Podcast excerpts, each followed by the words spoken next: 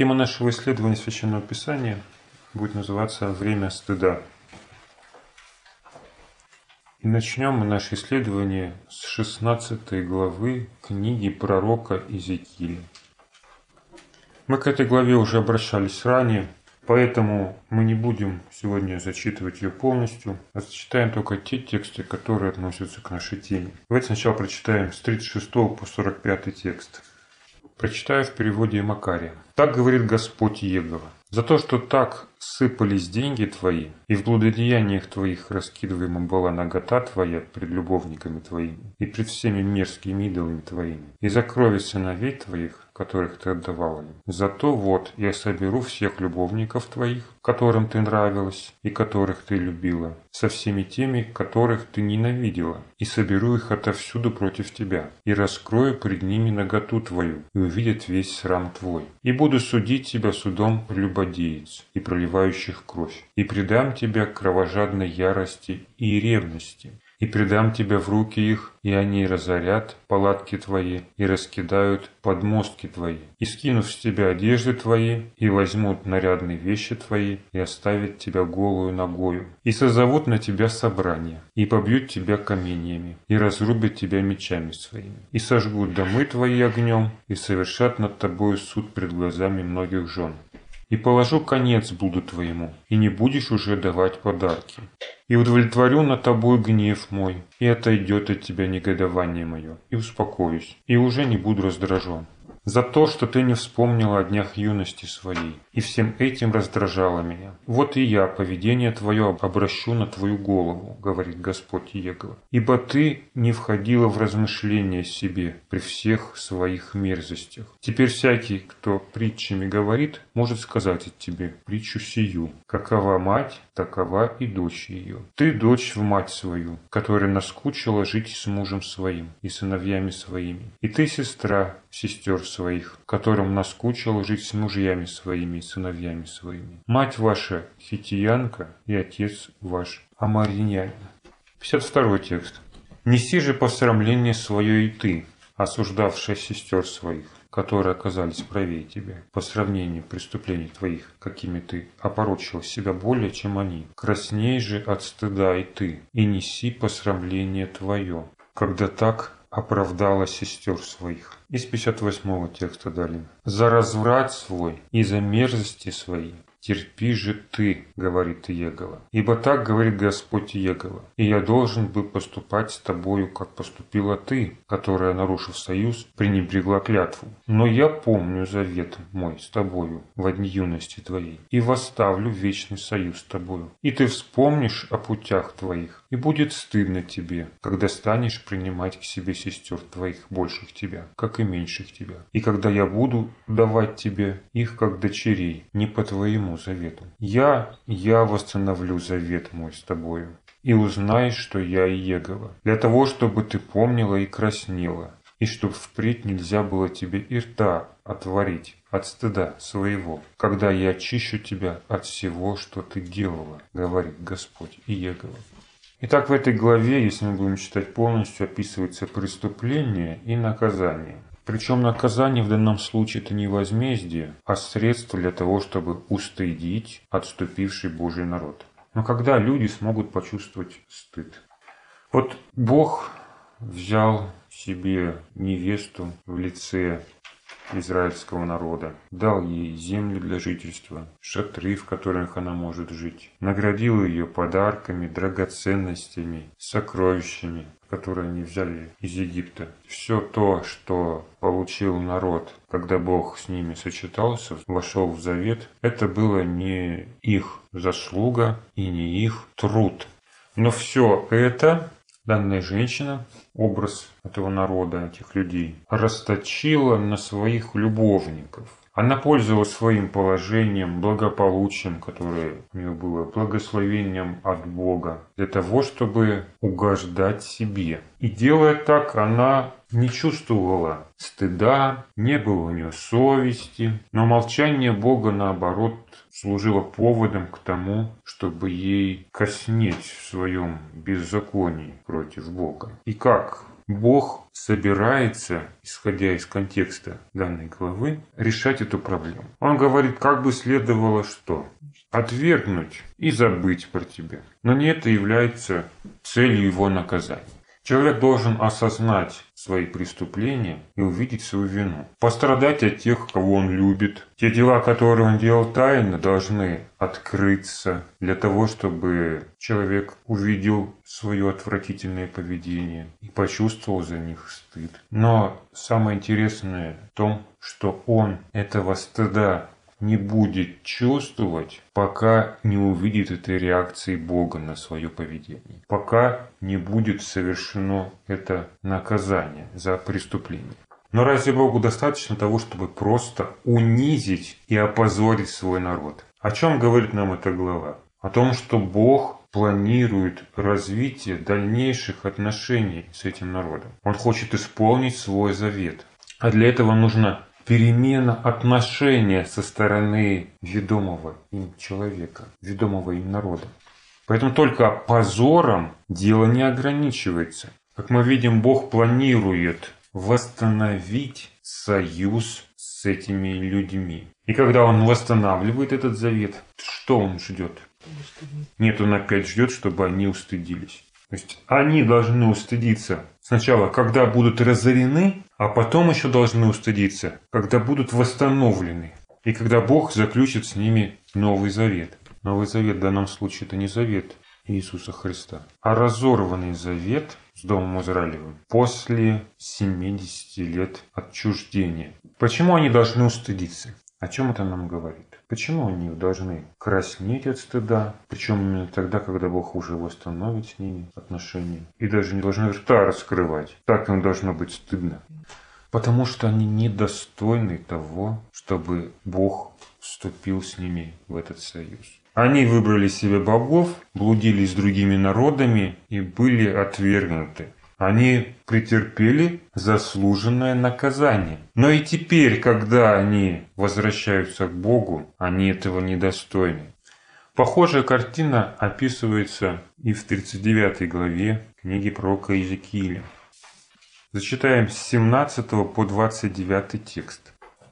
Ты же, сын человеческий, так говорит Господь Егова, скажи птицам, всем крылатым и всем зверям полевым, собирайтесь и идите со всех сторон, сходитесь на пиршество жертвы моей, которую я заколю для вас. Большой жертвенный пир, на горах Израилевых, и будете есть мясо, и будете пить кровь. Мясо мужей сильных будете есть, и будете пить кровь князей земли, баранов, ягнят и козлов и тельцов, всех откормленных на воссане. И досыта наедитесь жиру, и до пьяна напьетесь кровью жертвы моей, которую я заколю для вас. И наедитесь за столом моим коней верховых и возовых, мужей сильных, и всяких людей военных, говорит Господь Егова. И явлю я славу мою между народами, и все народы увидят суд мой, какой я совершил, и руку мою, какую я наложил на них. И будет знать дом Израилев, что я Егова, Бог их, от того дня и далее. И узнают народы, что дом Израилев был переселен за вину свою, за то, что они поступали вероломно предо мною. И сокрыл я от них лице мое, и отдал их в руки врагов их, и все они падали от меча. За их мерзости, за их беззаконие я это сделал с ними, и сокрыл от них лицо мое. Посему так говорит Господь Егова. Ныне возвращу плен Иакова, и помилую весь дом Израиля, и возревную по святому имени моему и они, все беззак... и они, припоминая все беззакония свои, какие делали предо мною,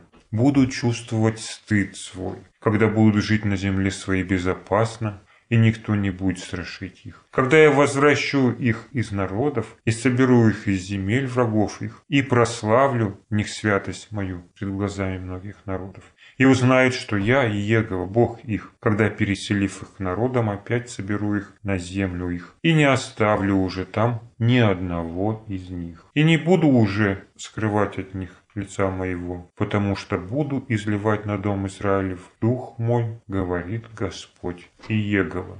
Итак, почему люди после того, что с ними сделал Бог, после наказания за их преступления, а затем возвращения в свою землю, когда Он восстановит с ними завет, должны чувствовать стыд. 26 текст этой главы говорит нам, что по причине всех беззаконий своих, какие делали они предо мной, будут чувствовать стыд свой, когда будут жить на земле своей безопасно, и никто не будет страшить их. То есть устыдиться можно не только тогда, когда тебя изобличили, вывели на чистую воду, как говорится, и публично наказали за твои преступления, но и тогда, когда оказали тебе милость. Все эти две главы как, впрочем, вся книга пророка Иезекииля, рассматриваются в контексте какого времени? Вавилонского плена, разорения Иерусалима царем Новоходоносора. И вот все это время рабства, которые были они в Вавилоне, это время стыда. Ну и тогда, когда они возвращаются на землю, они тоже должны устыдиться. А может ли быть такое, что они не устыдятся? Когда Бог позорит свой народ этим пленением, людям не избежать стыда. И без этого невозможно дальнейшее развитие событий, отношений с Богом. Но когда Бог возвращает евреев на родину, он особо не вникает то, какие перемены произошли в их сердце. Почему? Вот как он, например, говорит в книге про Исаии. Тоже, опять же, в контексте Вавилонского пленения. 48 глава. 20 текст говорит нам, «Выходите из Вавилона, бегите из Халдеи, с пением радости. Объявите, разгласите это, распространяйте сию весть до пределов земли. Говорите, искупил Егова раба своего Якова. А выше мы читаем о мотивах Бога в этом деле. Книга пророка Исаии, 48 глава, с 9 по 11 текст. Господь говорит, «Для имени моего удерживаю гнев мой против тебя, и для славы моей укращаю, чтобы не истребить тебя. Все расплавлю тебя, но не так, как серебро. Изберу тебя в горниле страдания. Для себя, для себя самого действую, ибо какое было бы нарекание, и не дам другому славы моей».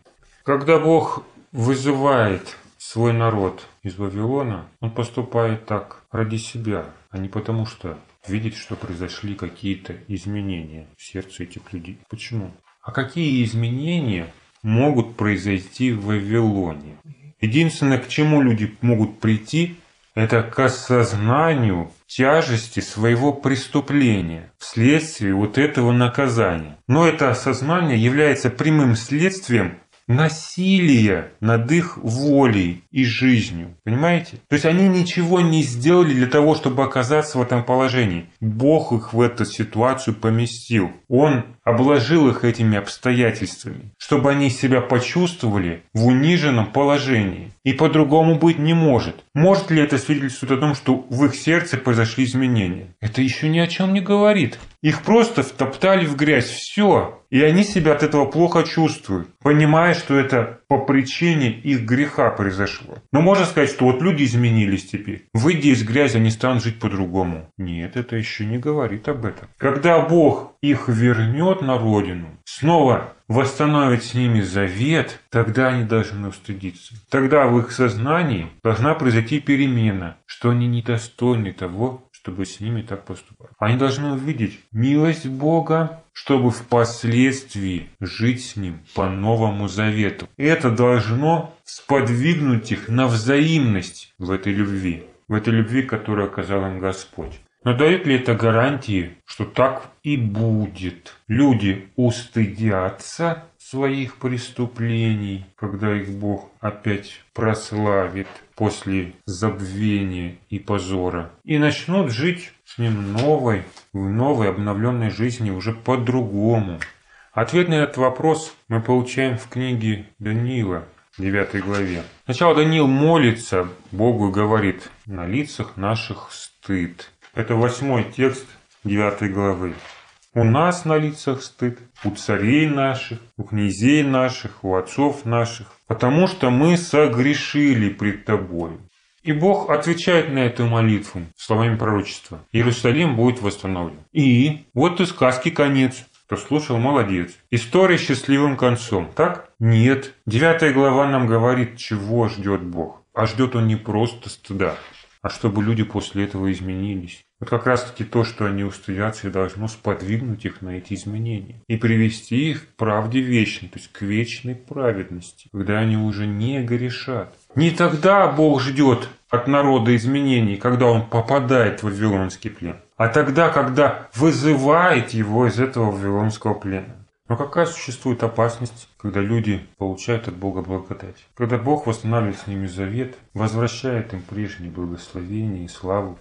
Какая существует скрытая угроза Опасность состоит в том, чтобы принимать это как должное, думая, что ты этого достоин. Я получил славу, значит я этого достоин. Меня поставили на пост, значит я этого достоин. Я занимаю высокое положение в глазах Бога, значит я этого достоин. То есть реакция противоположная стыду. И что происходит с евреями в реальности потом? Вначале они постыдились немного, а как зажили нормальной, успешной жизнью, снова стали гордиться. Они почувствовали себя достойными Божьих благословений, а значит стали оправдывать свои скрытые грехи. Продолжили то, чем они занимались ранее, в той жизни до разрушения завета. И чем это заканчивается по 9 главе книги Даниила? Мерзостью запустения. То есть от чего ушли, к тому же вернулись. И после этого нет уже никакого стыда. И нет попыток Бога вернуть их назад к себе. Чем является время второго разрушения храма для еврейского народа? Это время суда, в которое они опять могут устыдиться, то есть будут постыжены. Они-то будут постыжены, да? Но ждет ли этого Бог? Ему нужно теперь, чтобы они стыдились. Христос называет это временем отомщения и той надежды, которую Бог давал. Во время первого разрушения храма он евреям уже не оставляет, как он говорит. Сказываю вам, что никто из званых не вкусит на брачном пире. Тех, кого он звал, которые отказались, они туда не попадут. Поэтому он обращается к другим, зовет всех, кто раньше не был позван. То есть тоже как бы время стыда, когда их город был сожжен, а они были разорены. Но в этом опять же нет их заслуги. Это стыд, который не имеет продолжения. С этим судом оканчивается отношение Бога с израильским народом. Представим себе, как работает этот принцип в последнее время. Многие верующие последнего времени, так же как иудеи перед своим разорением, богаты, разбогатели и ни в чем не имеют нужды. Даже если смотреть неверующего человека, то для многих людей Объектом их веры и гордости является их материальное благосостояние, грубо говоря, богатство, сила, слава и власть. На это они сегодня надеются, этим кичатся, унижают и оскорбляют других. То есть это то, что позволяет им доминировать в этом мире. И как Бог может переменить их отношения, изменить их сознание.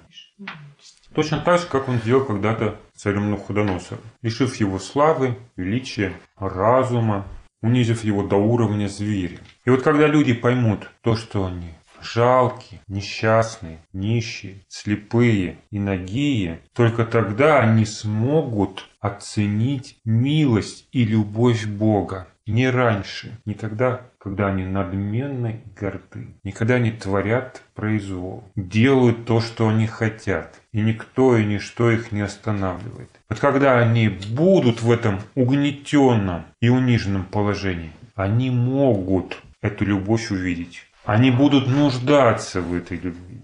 И когда вы окажете милость, только тогда они устыдятся того, что враждовали с вами. Только тогда они смогут устыдиться. То, что презирали, хулили Бога в своей жизни. А почему? А потому что в этом положении они ждут того, что вы будете их упрекать, гнобить, унижать и злословить. Вот когда они унижены, они ждут чего? Заслуженного отношения, того, чего они достойны. А вы им оказываете милость. И от этого им будет стыдно. Они ждут одного отношения к себе, а получают незаслуженно другое. От этого будет стыдно. Стыдно за то, что они вели себя так раньше. Но все ли люди будут чувствовать стыд? Стыда не почувствует тот человек, который считает, что он этого достоин. Вы обязаны нам помогать. Вы христиане же. Вы должны любить и все прощать. Поэтому изменений в сердце таких людей не произойдет. У них даже не изменилось сознание, что они этого недостойны. Чего тогда ждать от них? Устыдились ли евреи, что прогнали Моисея из Египта, когда он хотел им помочь просто? Вот он пришел. Кто устыдился? А кто устыдился, когда он перевел через Красное море? Может быть, кто-то и устыдился. Но, как мы видим, устыдились далеко не все. Почему? Потому что сразу же здесь в пустыне стали от него требовать. Так, а почему здесь воды нет? А есть что мы будем вообще? Давайте как-то решать этот вопрос с Богом. Потому что мы здесь умираем, условия невыносимые. И посыпались претензии, да, от людей. И что случилось с этими людьми? Все они пали там еще, в пустыне. Получили благодать еще в Египте при пасхальной жертве, а пали в пустыне. Бог прошел мимо. Он спас евреев от казни. От казни за что? За что? Они в чем виноваты? Они рабы, ничего не стоящие. Что они могут сделать? Так они сами же и жили, как египтяне, поэтому и оказались в рабстве. Есть ли смысл говорить о том, что Бог прошел мимо, если ты ни в чем не виноват? Ну правильно прошел, я тут при чем? Мне это не касается. Но Бог сказал, помажьте косяки дверей. Почему? Иначе умрет первенец в вашем доме. Ну, казнь для Египта, мы-то тут при чем? Не для Египта, для всех была эта казнь. Потому что все были одинаково виноваты. Но евреи получили благодать. Но получив благодать, они посчитали, что они этого достойны. И поэтому, когда прошли даже Красное море, стали требовать, так, извини, а что здесь вода-то не такая на вкус? Еще змеи тут какие-то ползают. Как жить здесь вообще? Милость Бога, оказанная человечеству, не гарантирует изменения его сознания. Она лишь создает предпосылки для того, чтобы человек устыдился своего поведения. И даже этот стыд тоже не является гарантией, что его сердце и отношения впредь будет другим. Это опять же основание, на котором человек должен меняться и относиться к Богу по-другому, не так, как раньше то есть потребительски. Брать от него все, что он получил, и тратить на свои прихоти. Пользоваться той благодатью, которую он имеет, для того, чтобы угождать себе. Если человек будет продолжать себя так вести, не будет у него другой надежды после наказания. Когда Бог привлекает к себе язычников, сознание людей должно измениться. Но Бог ждет реальных плодов. Не просто «каким же я был дураком», что так поступал. Даже этого мало. Кем являешься ты теперь, когда понял, кем ты был? Поэтому за временем благодати всегда идет время суда. Отводится время на созревание плода. А потом приходит жнец с лопатой и начинает просеивание.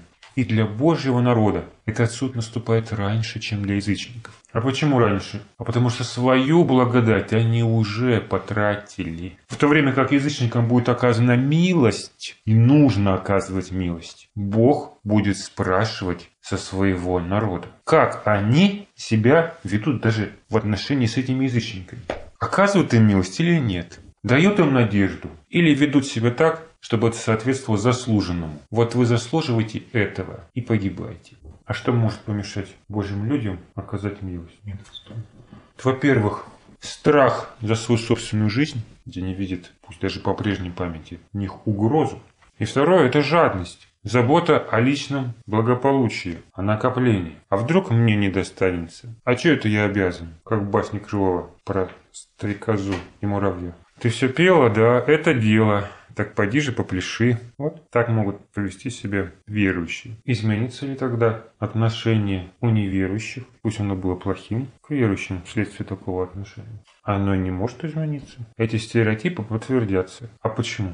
Потому что не изменились сами люди, которые жили со Христом. Потому что во главу угла они всегда ставили свои личные потребности и считали других, и Бога в том числе, обязанным, тому, чтобы их удовлетворять. Они не изменились сегодня, и поэтому завтра не смогут вести себя по-другому. Они будут не способны на жертвы и какой-либо там альтуризм. Но если для язычников это начало времени благодати, то для них это будет уже конец.